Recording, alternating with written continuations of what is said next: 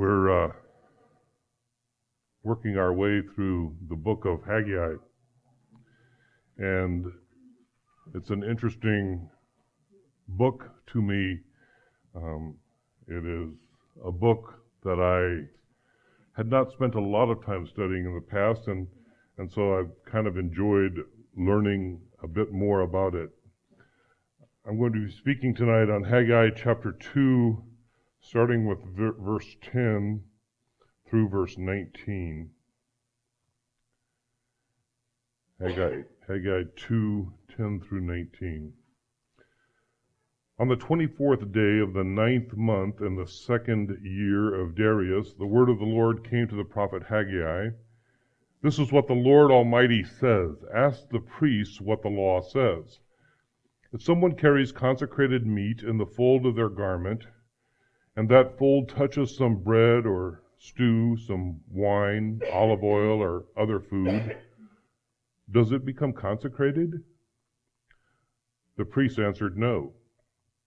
Then Haggai said, If a person, defiled by contact with a dead body, touches one of these things, does it become defiled? Yes, the priest replied, it becomes defiled. Then Haggai said, So it is with the people, this people and the nation in my sight, declares the Lord. Whatever they do and whatever they offer there is defiled. Now give careful thought to this from day from this day on.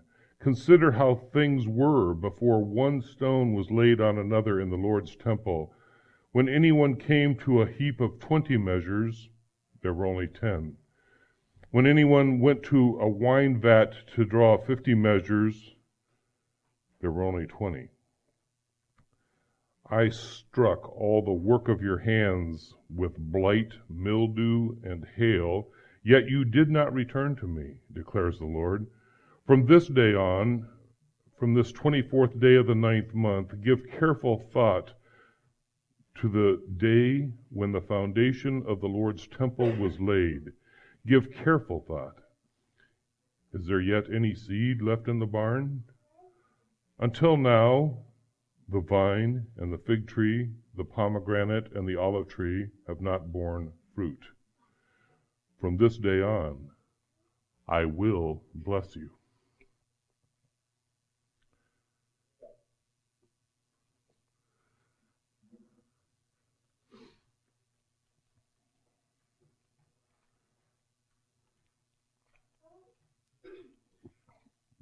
Water's really good. it's purified water, says right on the label. It's pure, pure water. As many of you know, I'm married to a nurse. One of the benefits of being married to a nurse is you can get really cool medical equipment like urine cups, urine samples. That's yellow, all right.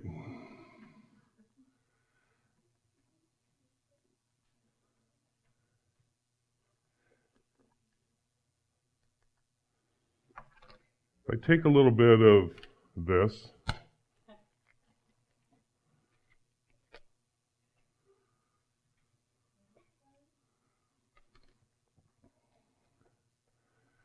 I were to put this water in this urine sample, anybody excited to drink it? Probably not. Because the pure water isn't going to make this very, very tasty. But what happens if I just kind of put a little of this, just a little touch? Does that water make the urine sample pure? No, not really apple juice is really good. Um,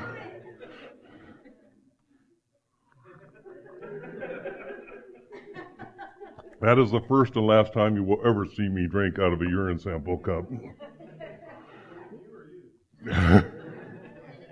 I didn't ask. Maybe I should have asked.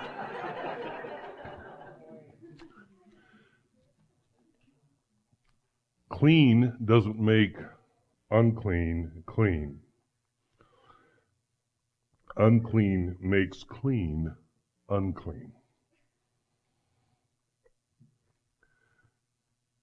When sin comes into us, when we do that which we are not to do, when we disobey God, we are unclean. And anything that we do, anything that we offer, anything that we say, I'm going to give back to God, any of that is unclean. The Israelites have come and they're going to rebuild the temple. They're going to rebuild the temple and they're going to make it beautiful. And, and they've started. We're about two months later than when um, uh, Eric was talking last week. So there, there, there's been this little process of starting, right? We're, we're, we're making some progress. We're laying another foundation. It's not like the old one, the old temple, but, but we're creating this, this, uh, um, this start.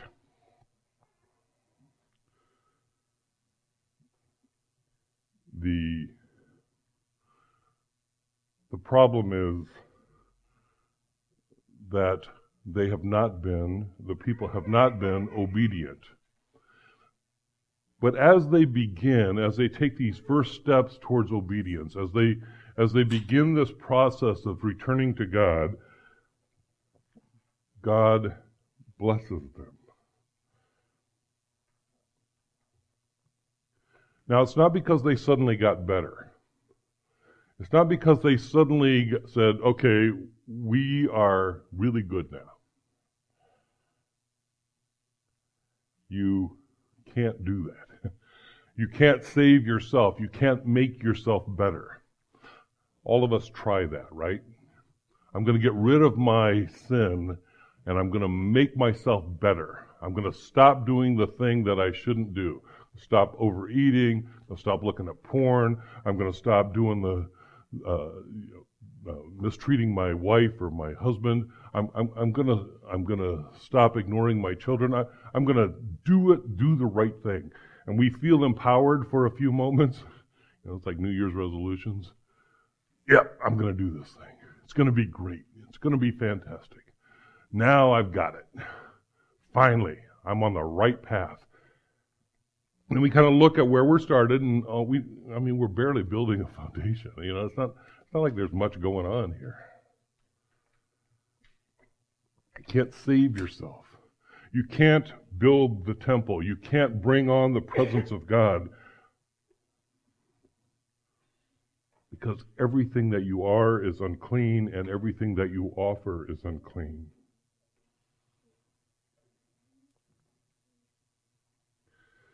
The call of God is for us to be holy. Scripture says, Be holy as I am holy. The invitation is to be holy, and holy means to be set apart and righteous. That is without sin. That's what we're called to be. Holiness is a non communicable dis- dis-ease.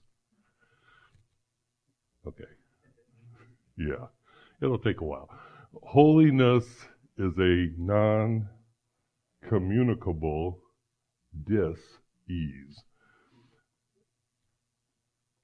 By that I mean you don't get holiness by touching holy things. I, I often find it interesting that people go, well, well, Rod, like if you pray for me, then then it'll be okay. And this is usually from people who don't know me well and, and they think that I'm a holy person and that I have some special connection. And if I just got close to somebody with special connection and I just became spiritual and, and, and touched spiritual people, then maybe that will kind of wear off and, and I'll get a little bit of spirituality myself and I'll get a little closer to God. It's not how holiness works. Our holiness is not possible. It's not going to happen. Holiness is a non communicable dis ease. Holiness makes us uncomfortable. It's awkward. It's holiness calls us to a whole different way of thinking and being. It doesn't it doesn't allow us to continue as though um, it is always uh, like it's always been. It disrupts our ease. It it it attacks our comfort zone. It takes away what makes us comfortable. Holiness is a call from God to be righteous and set apart before Him. Most of us spend a lot of time a very transactional relationship with God. We make our little vows. God, if you would just help me with this, then I'll do X, Y, or Z. I've made those kind of vows. I've made those kinds of promises.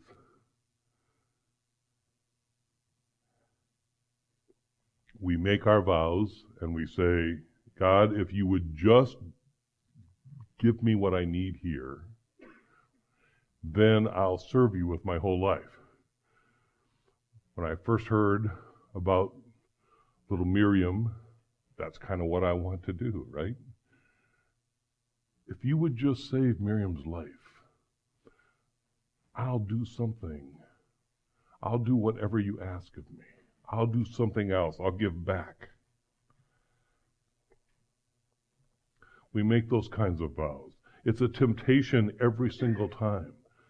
Any of you who are parents know that longing when your parent is when your child is sick to say, God, I would just I'll take the flu three times as bad if you just take it away from them.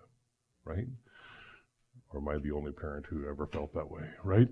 Just give it to me a lot worse. It'll be fine. I can handle it. But they can't. They they just can't. So, so much of that is transactional. And we do that when it comes to obedience. God, I will obey you as long as I get what I need. And we decide what it is we need. I need a spouse. I, I, I, I need um, a good job. I, I need um, a great relationship with, with my parents. I, I, I need, and you fill in the blank.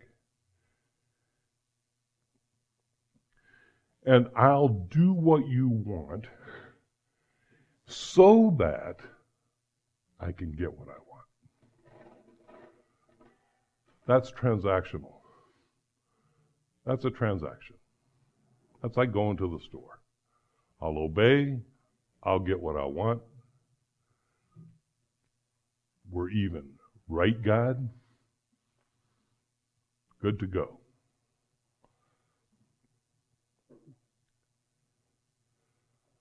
It's not how God works. Obedience isn't something you can use as a bargaining chip with God. Obedience is what He requires of you. You will obey me. and we're busy making the bargains, right? We're always bargaining with God. We do that all the time. If you do this, I'll do this.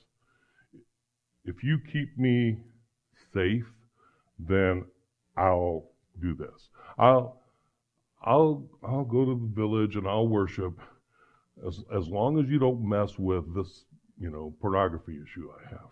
I'll I'll, I'll go do um, what you want me to do. I'll, I'll help out with kid vespers because Lord knows.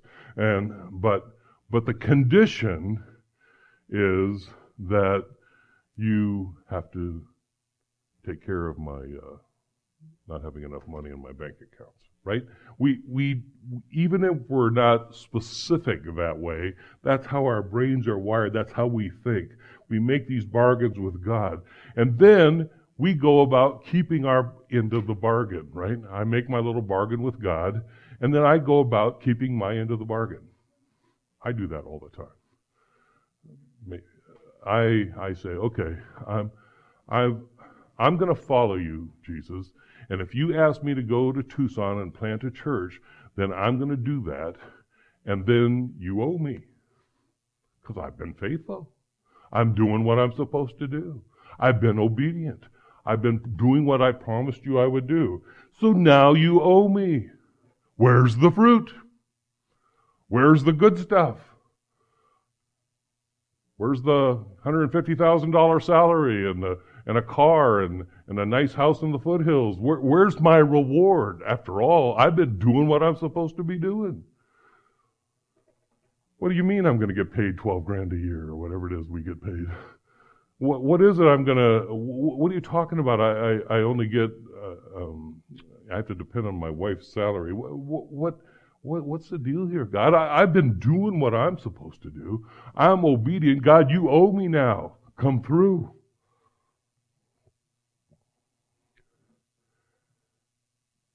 In this passage, Haggai says, Give careful thought. Do you remember how it was before you laid one stone on top of another? Do you, do you remember what it was like?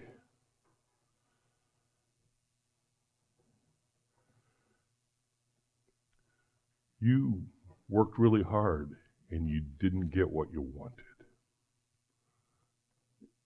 There was never enough. Notice that God never gives you nothing. The beautiful part of God's grace is He allows you to survive all the times, right? He doesn't take you, he, he, doesn't, he doesn't torture you, punish you. He, he gives you uh, something.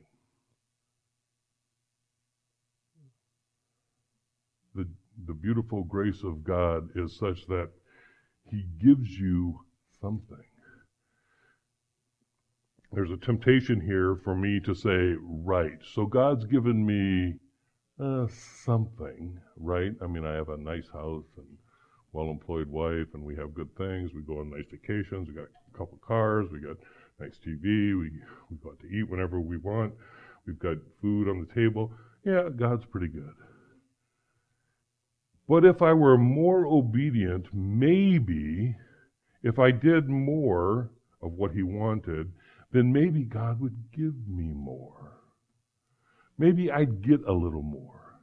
If I were the faithful, a little more faithful in some things, then, then maybe I would get what I really, really want.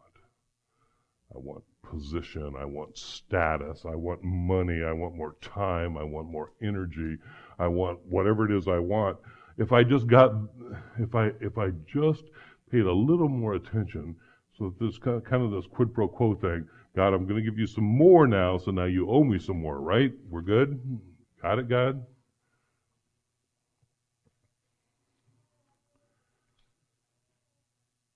When Haggai, throughout this book, keeps saying, now give careful thought. Give careful thought to the way you live your life. Give careful thought to the to what you actually do and what you think about while you're doing it, right? Give careful thought to that stuff. Are you more excited about hearing the Word of God, reading Scripture, or are you more excited about getting a Christmas bonus? Which gets you revved up?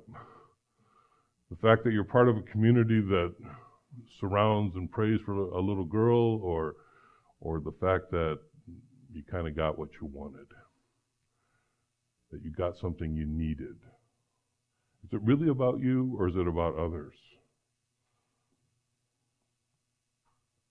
Give careful thought. Think about deep inside your feeling, like what, what you are what you are thinking when you when you obey, when you do even what it is that God wants you to do.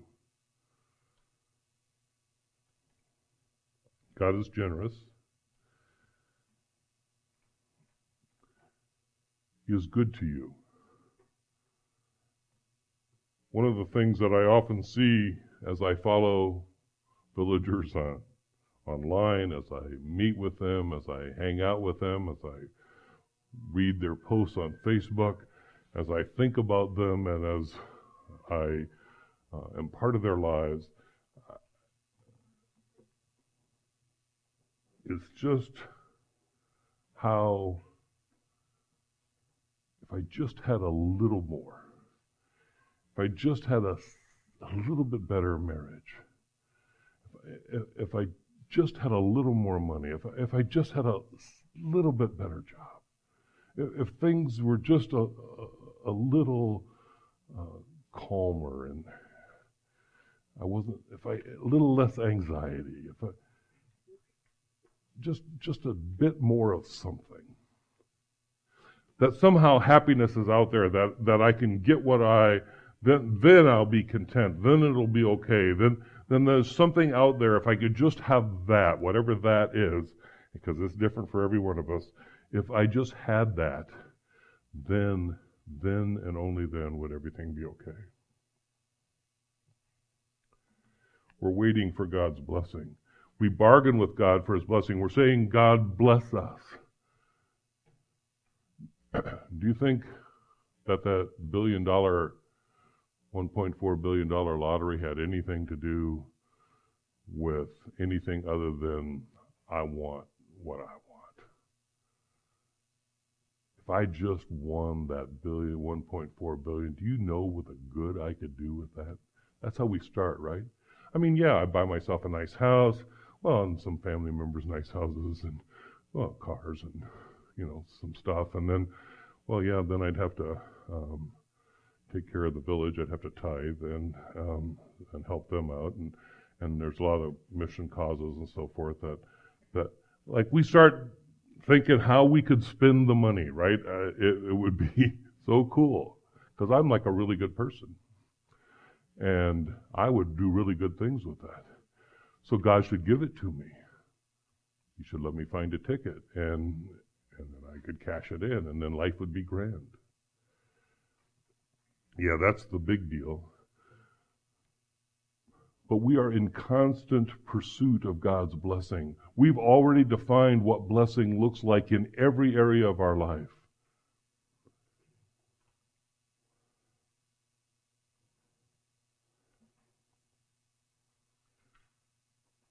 when my dad died, I thought that God might hate me. I thought that he didn't do good things for me. He did good things for other people, but he didn't do good things for me. Yeah, I felt Jesus' presence that night. And I felt him holding me, but after that, it kind of went away. And I defined what God had to do to bless me. God sent me Pete Russ, who was like a dad to me. that guy came over, over to our house every Saturday, taught me things like how to fix a car and how to change oil and how to, you know, fix the sink. By the way, I fixed my sink this week when it was broken. I just want you to know. Um, I'm he. God sent me a dad, but I didn't want that dad. I defined the blessing that I should have. I wanted my dad, and if I didn't get my dad, then anything that God offered wasn't good. It wasn't right. It wasn't the way it was supposed to be. We define what the blessing has to be. We do it all the time. The only way I'm going to be content is if God gives me what I want, the way I want it, when I want it, in the time frame that I want. By the way, God never works in your time frame, just so you know. Matter of fact, if you're really desperate about your time frame, God is in heaven smiling and going, watch this, right? And, and it's not torment. It's not because he torments you. It's because he loves you. He does not just rain down his blessing on you the way that you think it has to be rained down. This is so beautiful in this passage. He says, Give careful thought. Is there any seed left in the barn? See, they take this tiny little step of initial obedience. They start putting a couple rocks on each other to make a foundation on top of a foundation. They're, they're doing just a little tiny bit. They've turned ever so slightly to God, and God says, have you, have you noticed there's no seed in the barn? No seed in the barn. What, what are you talking about, God? Because that initial turning is saying, God, I've invested, I'm invested in your goodness. I will depend on you. I will obey you. I will trust you.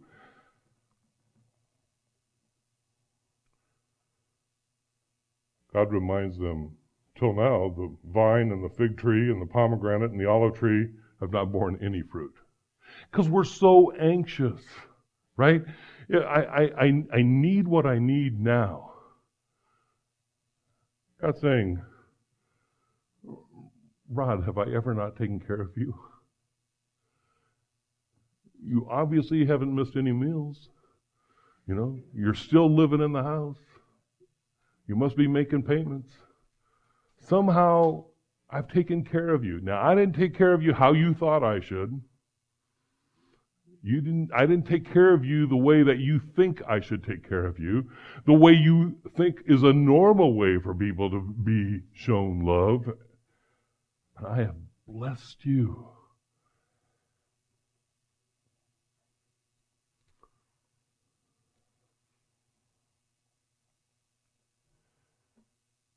This turning to God by the Israelites says God, and God says, from this day on, I will bless you. Well, yeah, God, but like, um, there's no fruit on the trees. Hello. You know, we're not getting any olive oil here. Hello. And God's saying, it was two months. Right? But that's how we are. Two months ago, they started putting rocks on top of rocks. And now we're going, so see how faithful I am? You owe me, God. Give me my stuff. I want some fruit. Need some pomegranates. I don't know why, because I don't like pomegranates, but but we need pomegranates. We need some some grapes. Need some olive oil. Hello. We've been working hard here. Every time we make our turn to God, we think, ah, I've made three strides, so God, you owe me big time. God says no. God says there's no seed left in the barn because it's planted. But it takes a long time for seed to get planted, get watered, fertilized, and, and then there's this germination thing. You know, our scientists can tell us how all that works, and then a little shoot comes up, and and then and then there's a little more, and then there's some twigs, and and, and then you know after 20 years, there's a little fruit. We're going, no, no, no, no, no, no, God, you don't understand. I made the first step. I took an effort. I, have made an effort. You owe me. God says, no. I promise you I will bless you. From this day on, I will bless you. Whenever God says anything, it is a promise. It's a sure thing. You can bet on it, count on it, hold it to be true. God says, I will be your God. You will be my people. That's not like a guess. That's not like a, oh, maybe. That's like a sure thing. When God says, from this day on, I will bless you, He's saying, I will bless you. Now, you don't get to define what the blessing looks like. You don't get to define how it pours out. You don't get to, you don't get any say in it at all other than that I love you and I will take care of you and provide for you and bless you in the way that I see fit. And ultimately, the blessing of God is not here. Ultimately, the blessing of God, life itself, is with Him eternally through today, tomorrow, through all eternity. That's what the blessing is.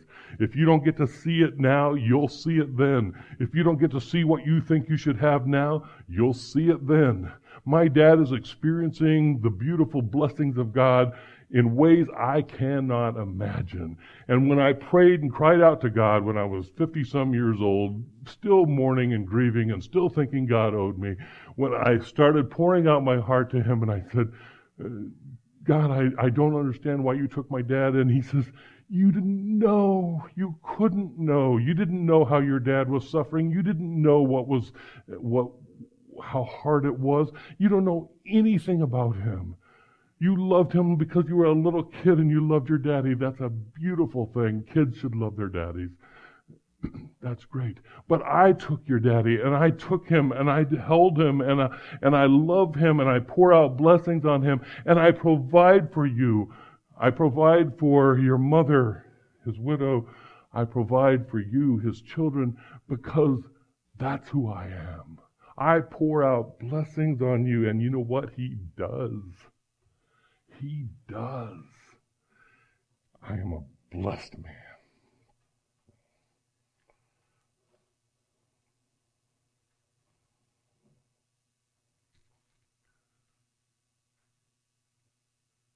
It's not always the way I thought it would be. Very seldom is it the way that I thought it would be. Jesus calls us to himself. He is the one uncontaminated one. He's the really pure living water. He is the one who takes us, our contamination, who we are, our sin, and He makes it go away. He gives us His pure life as a substitute for the life we've lived.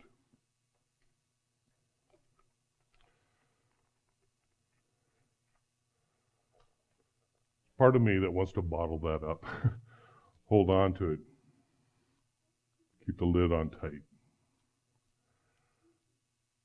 But the truth is, can't bottle this stuff. You need the purity of Jesus. Everybody does. Everybody does. We need it poured out on us the goodness of who Jesus is. We all need it. Can't live without it. Life is in Him, in this life and in the next. Death doesn't frighten me. I know it's supposed to, but it stopped because I know the goodness of God. I hope you do too. I pray that you do. God has all the seeds out of the barn. It's all been planted. God's blessings are awaiting you in this life and the next. It's not just good stuff that's going to happen someday. It's good things that's going to happen now, and there are good things that are going to happen in the days ahead. But when you're going through hard times and scary times and bad times and tough times, and you think, really, where is the blessing? Turn to Him because His presence makes it all comprehensible. It really does. Jesus and Jesus alone.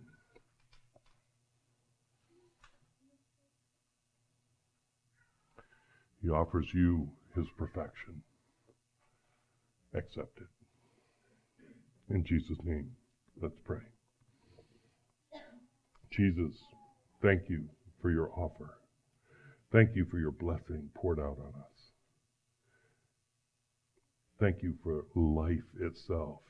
Father, help each of, each of us to consider our demands, our desires of how we should be blessed and what it has to look like, and our requirements of you. And help us to rest in your goodness, that the seed is already planted and that fruit is being borne.